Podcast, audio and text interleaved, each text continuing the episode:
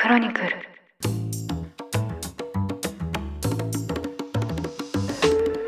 おはようございます。10月27日木曜日ニュースコネクトあなたと経済をつなぐ5分間。木曜日パーソナリティの新井里奈です。この番組では1日1つ5分間で世界のメガトレンドがわかるニュースを解説していきます。朝の支度や散歩通勤家事の時間などにお聞きいただけると嬉しいです。さて日本も徐々に冬支度が進んでいる毎日かと思いますが私が住んでいます香港にもやっと過ごしやすい日が多くなってきました。といっても日中25度を超える日もありましてまだ半袖で過ごしているんですが実は娘が行っている日系の幼稚園の催し物で少しですね香港ではなかなか味わえない秋という季節を感じています。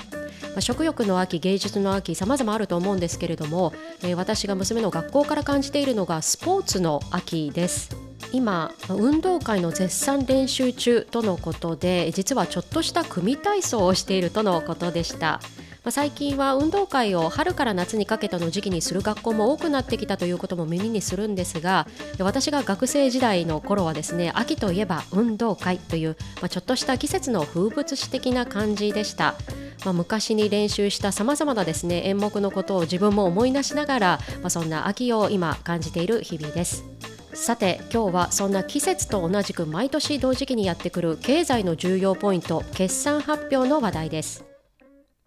今週火曜日、アメリカ・グーグルの親会社であるアルファベットが今年7月から9月まで第3四半期の決算を発表し、売上、利益がともに予測を下回りました。総売上高が690億9200万ドル、日本円で約10兆2300億円。こちらは前年同期比で6%増加したものの、以前41%増だったことから比較すると成長が減速しています。そして純利益は139億1000万ドル、約2兆600億円。前年比で26.5%の大幅な減益となりました。これを受けて25日の同社株価も時間外取引で一時7.4%急落しています。この大きな原因とされるのが主力の広告事業です。中でも YouTube の広告収入が約2%減となり初めての減収となっています。アルファベットのルース・ポラット CFO のコメントでは、今回の減収について、第2四半期が非常に好調だったため、そして一部の広告主が支出を減少したことが原因と説明しています。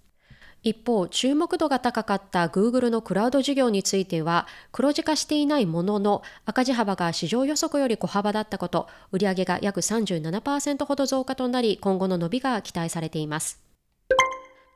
Google の親会社であるアルファベットですが、2019年の12月、共同創業者2名が退任し、新たにスンダー・ピチャイ氏が CEO に就任してもうすぐ2年近くとなります。大手テック業界の著名な CEO とは異なり、じっくりと Google 内で地位を築いてきた人物で、非常に謙虚さにあふれ、従業員にも慕われる人物と報道されています。そんなピチャイ氏ですが、今年7月下旬、生産性を高める取り組みとして、 Simplicity Sprint という取り組みを発表しています。より良い結果をより短時間で達成することを目指す取り組みで、グループの生産性を20%向上したいというふうにも述べています。そこから今年9月、コスト削減策の一環として、Google 社内で人員入れ替えを行ってきており、同時に進めている採用計画の見直しと合わせて、無駄を徹底的になくす取り組みを進めてきました。CFO のポラット氏によると、今年10月から12月の第4四半期の採用人数は、第3四半期の半数以下になるとの見通しを示しています。今回のアルファベットの決算発表ですが、デジタル広告業界に与える影響も懸念されます。今回、広告支出が減速した業界は、保険や住宅ローン、暗号資産などの金融サービスとのこと。また、ゲーム業界もコロナ禍で最盛期を迎えた後、広告支出を減らしているようです。続くインフレも影響し、Facebook や Snapchat なども同じく広告支出の減少に対処をしているとも報じられています。ロイター通信の取材によりますと、予測を下回る Google の決算は、同社もデジタル広告業界全体が直面する課題の影響を免れないという証拠だと、インベスティング .com のシニアアナリストジェシー・コーエン氏は語っています。これまで成長を続けてきているデジタル広告業界にも大きなターニングポイントとなるのか、市場も大きく注目しています。ということで今回はアルファベットの決算発表についてお伝えしました。